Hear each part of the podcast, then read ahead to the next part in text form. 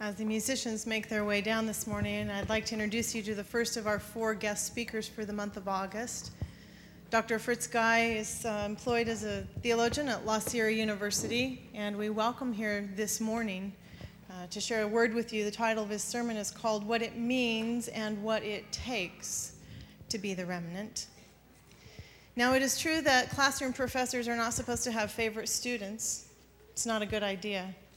But it's okay if students have favorite teachers. And so when I was wondering who and praying about who to bring this month to us, uh, it seemed to me that we ought to have Dr. Guy come because he's my favorite theologian, and that was enough of a reason. Because I can. and I started running through the list of significant contributions Fritz has had in Adventist thinking. By the way, scholars who for a vocation bring to us their gifts that God has given them. You know, the little book Thinking Theologically sits on my shelf, and I consult it every three or four months. And I know that Fritz uh, sat in 1980 at Dallas and as the recording secretary, as our fundamental beliefs were crafted and voted upon and crafted and massaged some more, months and weeks of work that went into that. But I thought perhaps I'm not old enough to know if Dr. Guy is really all that. So I called Lou Venden because you heard him say they've been friends since childhood. And so I said to Lou, you know, I, I think Fritz is pretty big deal in Adventist thinking, don't you? And am I right? Or have I missed something?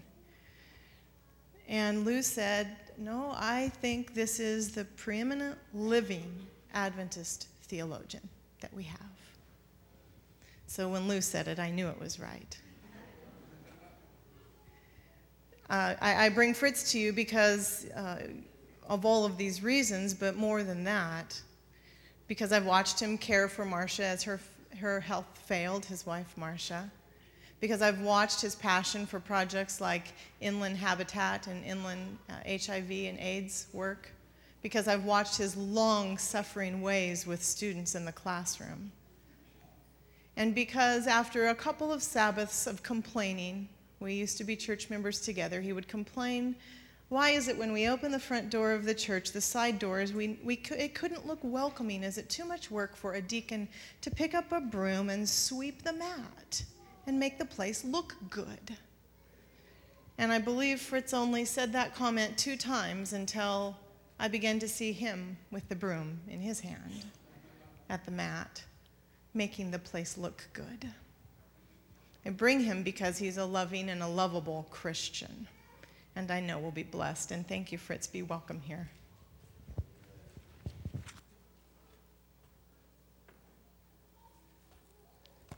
Thank you, Chris, for your kind words and especially for the invitation to be a part of Calimesa Camp Meeting.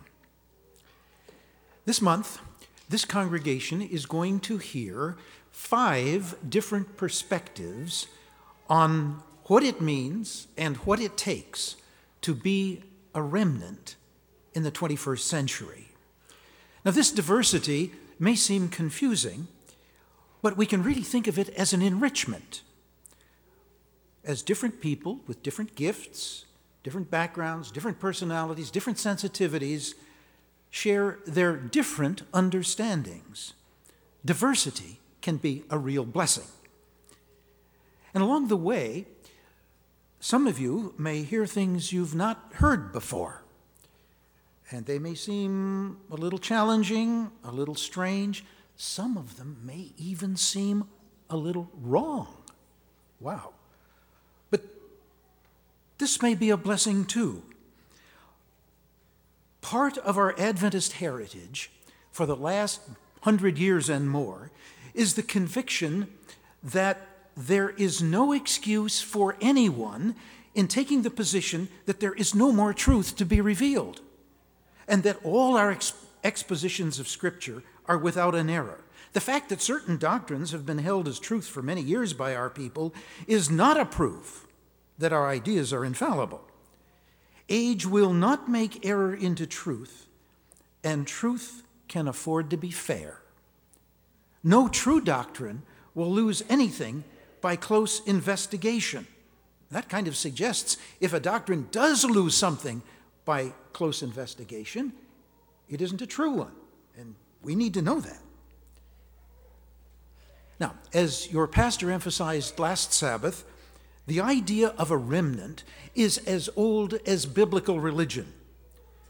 The story starts in Genesis with Noah and his family and includes a number of different remnants all the way to the book of Revelation. Sometimes it's a faithful remnant, and sometimes it's just others who are different for one reason or another. Sometimes it refers to a minority, a part of a larger group that is special for one reason or another.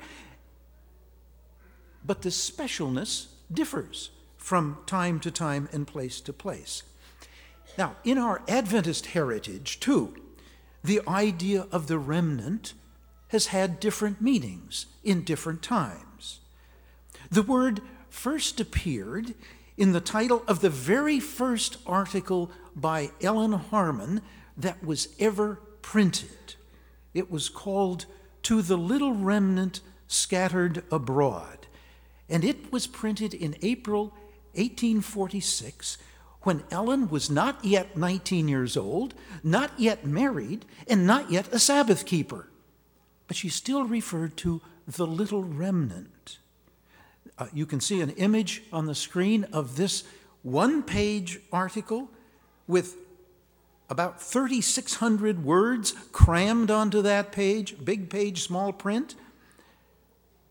It was a description of Ellen's first two visionary experiences, one in 1844, one in 1845, and there were, 50, there were 250 copies printed. But as time went on, the word remnant gathered a more specific meaning among Adventists. Joseph Bates, that sea captain who turned out to be the first Adventist theologian, read in the, his King James Version of the Bible about a war in heaven. It's described in Revelation 12. And at the end of that conflict, he read, the dragon was wroth with the woman and went to make war with the remnant of her seed, which keep the commandments of God and have the testimony of Jesus Christ. And a light bulb went on in his mind. The commandments of God must include the Sabbath, the fourth commandment. A few years later, James White, Ellen's husband, explained the testimony of Jesus Christ mentioned in that same verse in the light of another verse in Revelation, Revelation 19:10, as the spirit of prophecy. And he said, "Wow. Surely this must be a reference to the prophetic ministry of Ellen White." After that, there were many, many, many references to the remnant people of God, the remnant church, and of course, when early Adventists referred to the remnant church, they were really referring to themselves. That is how they identified themselves. And that's the way the word remnant was used for a hundred years or more until about 50 years ago. Then the meaning broadened.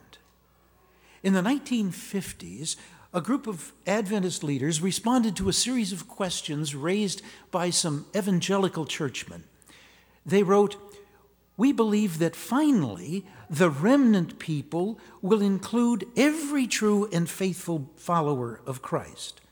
That meant that all who serve God in full sincerity, in terms of all the revealed will of God that they now understand, are presently potential members of that final remnant company as defined in Revelation 12:17. And about the same time, the last volume of the Seventh day Adventist Bible Commentary said much the same thing. Then, about 20 years later, in 1979, a college textbook on Adventist history came out with the title Light Bearers to the Remnant. What a difference a two letter preposition can make. Not light bearers of the remnant, not the remnant light bearers, but light bearers to the remnant. Now, it seemed that all those who are serious about being God's people whatever their culture, whatever their language, whatever their denomination, are already the remnant. So, from an early identification of the remnant as Sabbath keeping Adventists, the meaning expanded to include all of God's people everywhere. Now, let's take a minute to go back to the text that made the idea of remnant so prominent in Adventist thinking in the first place. Let's look at it in its larger setting in Revelation 12, beginning at verse 7. Here's a new translation War broke out in heaven. Michael and his angels fought against the dragon. The dragon and his angels fought back, but they were defeated, and there was no place in heaven for them anymore. The great dragon was thrown down, that ancient serpent named the devil or Satan, the deceiver of the whole world. He was thrown down to the earth, and his angels with him. Then I heard a loud voice in heaven proclaiming, Now our God's salvation and power and reign have arrived, along with his Messiah's authority. For the accuser of our brothers, the one who accuses them day and night before God, has been overthrown by the sacrifice of the Lamb and the content of their testimony, they have conquered him. For even in the face of death, they did not cling to life. So celebrate, you heavens, and you that dwell in them. But woe to the earth and the sea, for the devil has come down to you in a great rage, because he knows his time is short. When the dragon saw that it had been thrown down to the earth, it went in pursuit of the woman who had given birth to the male child. But she was given the wings of a mighty angel, so she could fly away from the servant to her place in the wilderness, where she was to be taken care of for three and a half years. Then the serpent poured water out of its mouth like a river after the woman to carry her away with the flood. But the earth came to help the woman. It opened its mouth and swallowed the river that the dragon had poured out of its mouth. Then the dragon was furious at the woman and went off to attack the rest of her descendants who keep God's commandments and maintain Jesus' testimony. Well, like the rest of the book of Revelation, this passage is both fascinating and puzzling. There are all sorts of curious details in it. But what is important for us this morning is to get the big picture of what we Adventists have learned to call the Great Controversy. By the way, we didn't invent this term.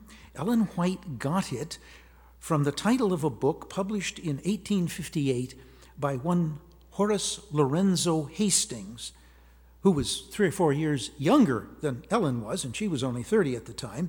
His book was entitled The Great Controversy Between God and Man.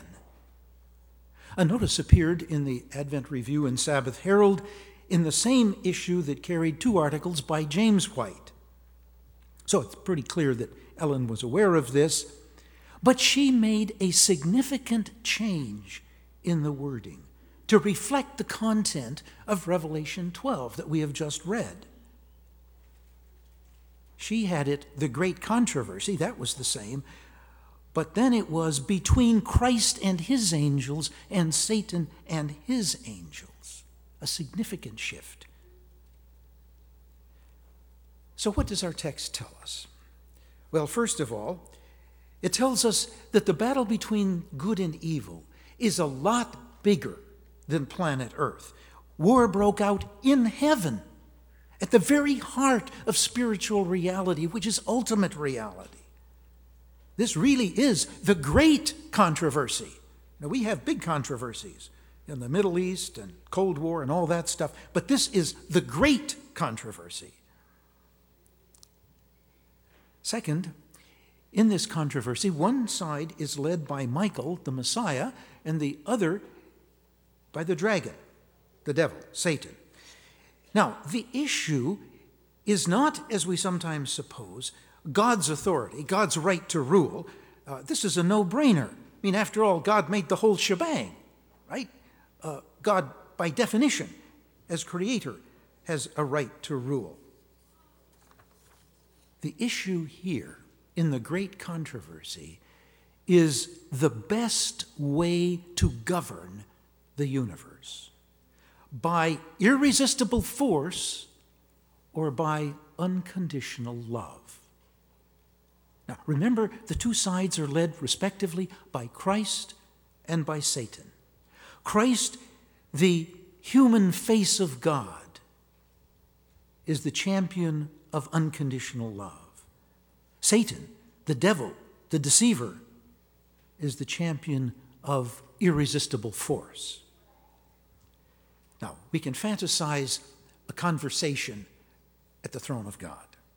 Satan says, God, the best way to run this show, the best way to keep these pesky humans under control is to show them who's boss.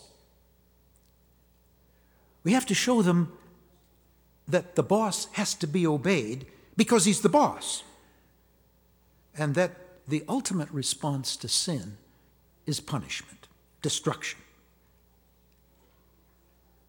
But Christ says, no way. That's not how you ought to run a universe. The best way to keep the human family on track is to show them how much they are loved. We have to show them that the ultimate response to sin is forgiveness.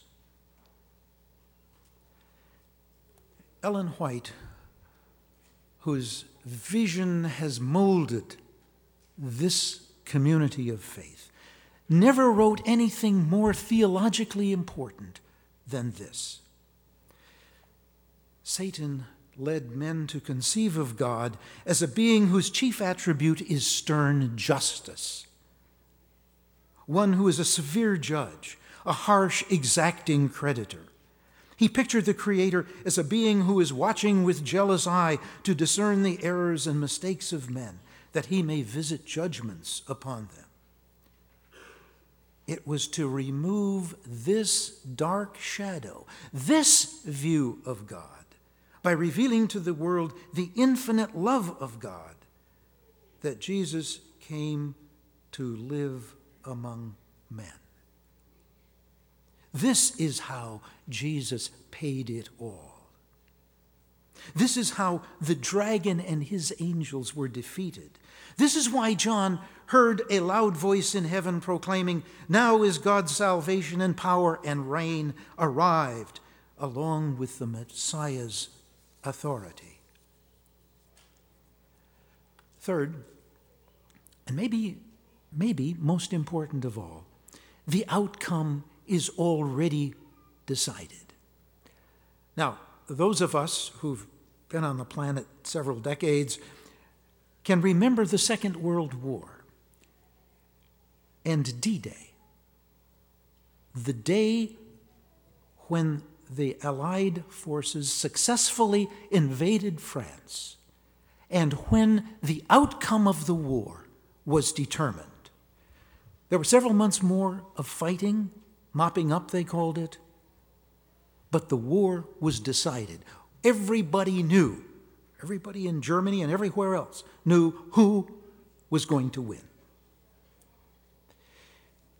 You may have heard a story about a group of seminary students, Protestant seminary students, who decided they needed to get a little more exercise. Good, good idea.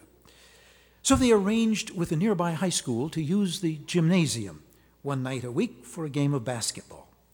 Now, that meant that the high school janitor had to stay until they finished their playing uh, so that he could lock up after they went home.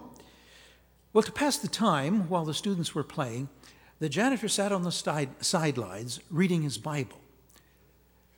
And the students thought that was kind of interesting. So they said, What are you reading? And he said, The book of Revelation. Now, the students had just finished a seminary graduate course in the exegesis of Revelation in Greek. So they knew it all. And they said, uh, you know, just to have a little fun with him, and said, Well, what does it mean? And he said, it means that Jesus is going to win. And he had it exactly right. Indeed, in an important sense, Jesus has already won. Finally, we learn from the story in Revelation 12 that although the outcome is decided, the dragon, the dragon doesn't just give up and go away. The dragon goes after those on earth who keep God's commandments and maintain Jesus' witness. Jesus' witness to the infinite, unconditional, unending, universal love of God. These are people who keep God's commandments. They're wise enough to know that the commandments are all based on reality, they're all for our good. One of my students suggested a few years ago that someone needs to write a book about the commandments with the title 10 Ways to Have More Fun. And that gets the idea of what's going on. These are people also who continue to maintain the witness of Jesus by what they say and what they do. These are remnant people. In the interest of full disclosure, we need to recognize that being a remnant has a downside to it. It seems to be characteristic of us humans that we mess up every one of God's blessings.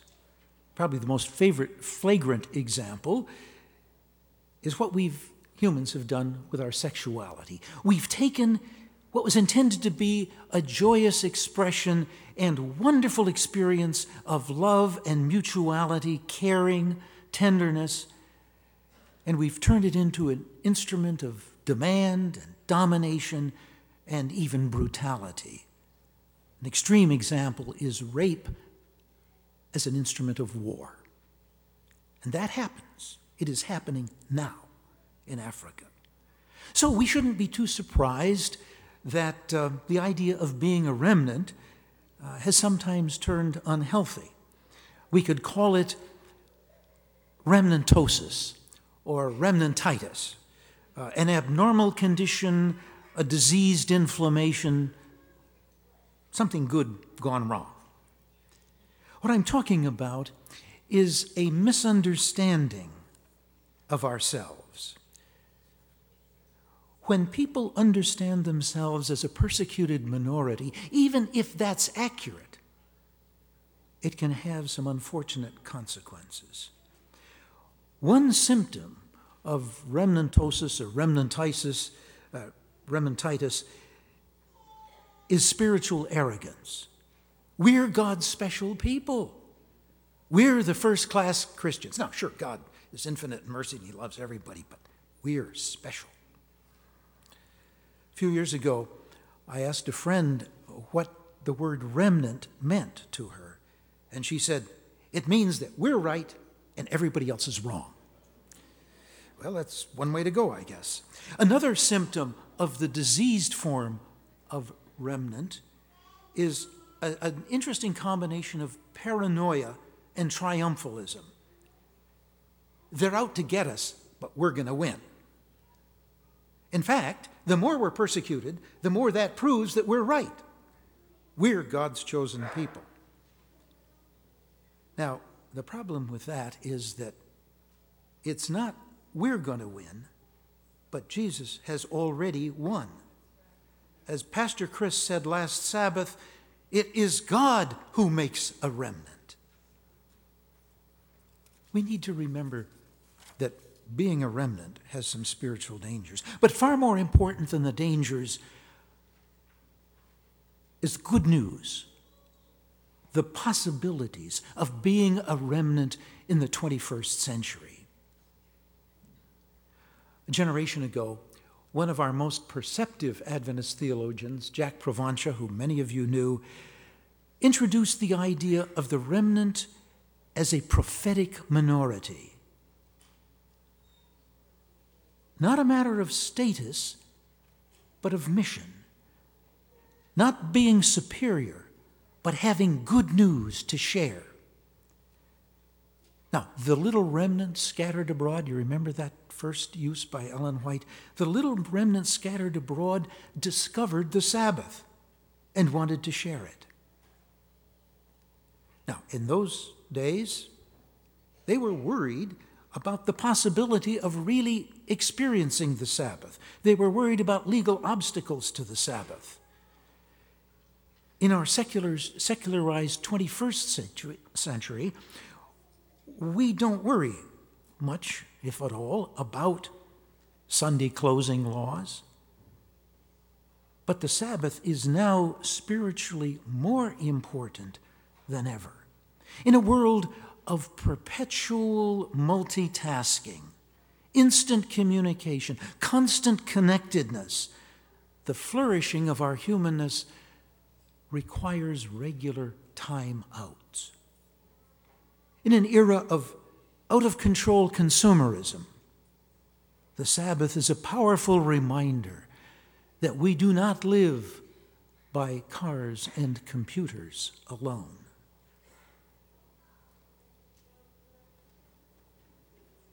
In recent years, the spiritual value of the Sabbath has been increasingly recognized by a number of writers in various denominations, even beyond Christianity. The Sabbath has somehow become kind of cool, and that's good. Look at these titles Keeping the Sabbath Holy. Isn't that a wonderful pun? Keeping the Sabbath holy.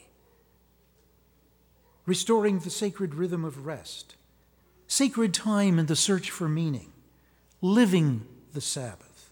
The gift of rest. And there are many, many others. Just as important as the Sabbath is the Advent hope, our Advent hope. The ultimate future of humanness is not frustration, not oblivion, but fulfillment in the presence of God. We need to think more about what this might mean, especially what it might mean for the way we live here and now. In this part of the world, this part of Adventism, an obvious element of the Advent message is the gospel of good health. Again, those of us who can remember back 50 years recall when cigarettes were chic, were classy, were sophisticated. We can also remember a time when vegetarians were kind of weird and the word vegan hadn't even been thought of. Of course, we weren't the only health reformers. What made us distinctive was our recognition of the connection between our understanding of humanness, our theology of what it means to be human, and good health. Many Christians were convinced that what happens when a person dies is the soul goes to heaven for eternal bliss or goes to hell for eternal punishment. But we insisted correctly, as most Christian theologians now recognize, that the biblical understanding of human existence is a multidimensional unity of body, mind, and spirit.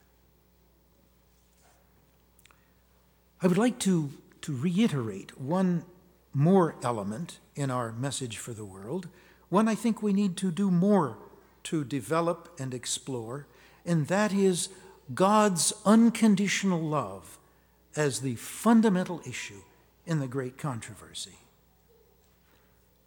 Note, it is the darkness of misapprehension of God that is enshrouding the world. People are losing their knowledge of his character. It has been misunderstood and misinterpreted. At this time, a message from God is to be proclaimed, a message illuminating in its influence and saving in its power. His character is to be made known. Into the darkness of the world is to be shed the light of his glory, the light of his goodness, mercy, and truth. The last days of the last rays of merciful light, the last message of mercy to be given to the world is a revelation of his character of love. Now, how can we best communicate this remnant message? The good news of Sabbath rest, of Advent hope, of good health of unconditional love? Well, first, we can remember what we've known all of our Adventist lives, and, and you could recite these. From his earliest years, Jesus was possessed of one purpose he lived to bless others. The completeness of Christian character is attained when the impulse to help and bless others springs constantly from within, when the sunshine of heaven fills the heart and is revealed in the countenance. No other influence that can surround the human soul has such power as the influence of an unselfish life. The strongest argument in favor of the gospel is a loving and lovable Christian.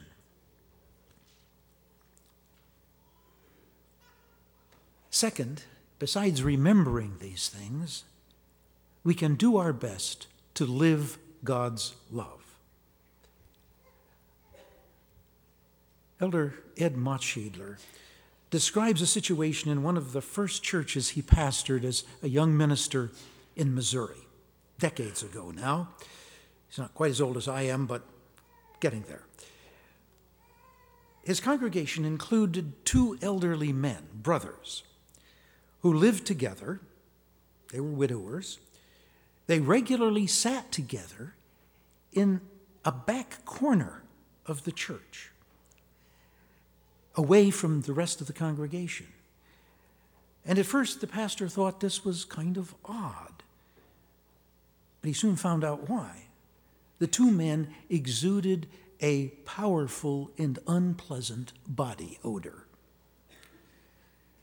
That explained the seating arrangement. Then the pastor discovered something else. Every Sabbath after church, a young medical couple in the congregation took these two men to their home for Sabbath dinner.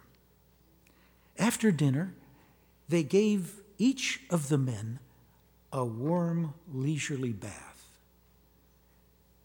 After the first one was bathed and dried off, he was given a clean bathrobe to wear while his brother was getting a bath.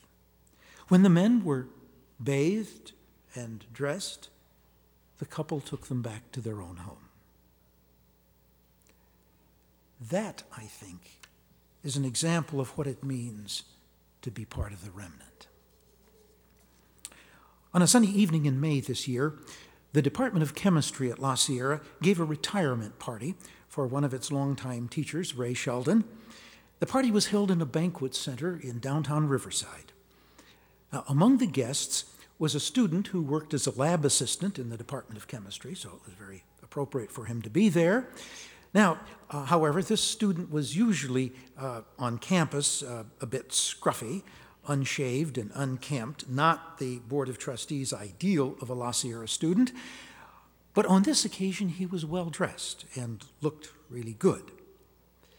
When he was about to begin eating, he noticed somebody he didn't recognize a man who'd apparently wandered in off the street, evidently homeless. And the man asked if this was a church. I mean, the people were kind of nicely dressed, and so he thought maybe he could get something to eat. When he learned that it wasn't a church, but a private party, uh, he was a bit embarrassed, and so he left. The student saw what was happening, picked up a plate of food, rushed out of the room, caught up with the man outside the building, and said, Here, take some food with you. That usually scruffy student, whether he realized it or not, knew instinctively what it means to be part of the remnant. When the impulse to help and bless others springs constantly from within. In closing, I want to, uh, not 15 minutes yet, maybe two. In closing, I want to share a version of uh, a fantasy I first heard from Ed Motschiedler. Imagine a couple here in Southern California, maybe in Calimesa or Yucaipa or Redlands or Loma Linda, who are in the process of buying a home for their growing family. The real estate agent shows them several houses, different locations. Eventually, they find one they like. So, kind of delicately, they raise the question of the price. But it turns out that the price is $50,000 more than they expected because, well, as the husband said, uh, it's just like other places we've seen in this neighborhood. There's nothing extra in the interior decoration or in the landscaping. The view's okay, but it isn't all that great. Uh, why the extra 50,000? The real estate agent smiles and says, I thought you'd ask about that. The answer is very simple. You see, the neighbors on both sides are Seventh day Adventists. And at that point, the wife explains, Only 50,000?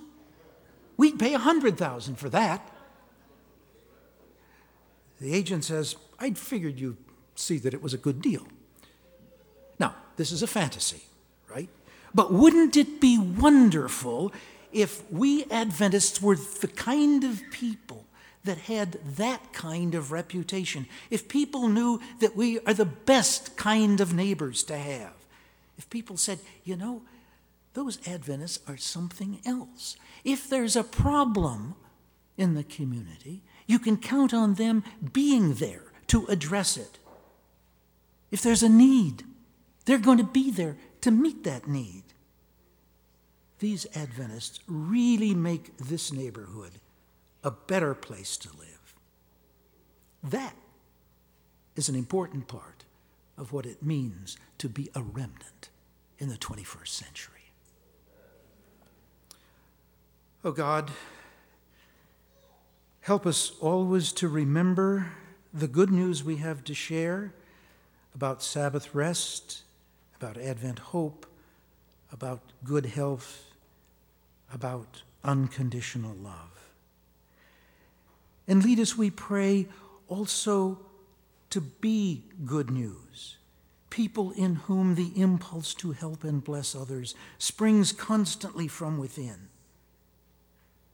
Help us, O Lord, to see that this is not a demand, but an invitation, an opportunity a possibility of grace. In the name of Jesus. Amen. To the one God who is more than enough be the power and the glory forever and ever. And the church says, Amen. If you came to be prayed with this morning, we just want to remind you we're starting that these last couple of weeks. There'll be someone here down the front piano side, someone by the garden chapel up front, and out in the courtyard. If you'd like to be prayed with, just come forward. And until next Sabbath, go in peace.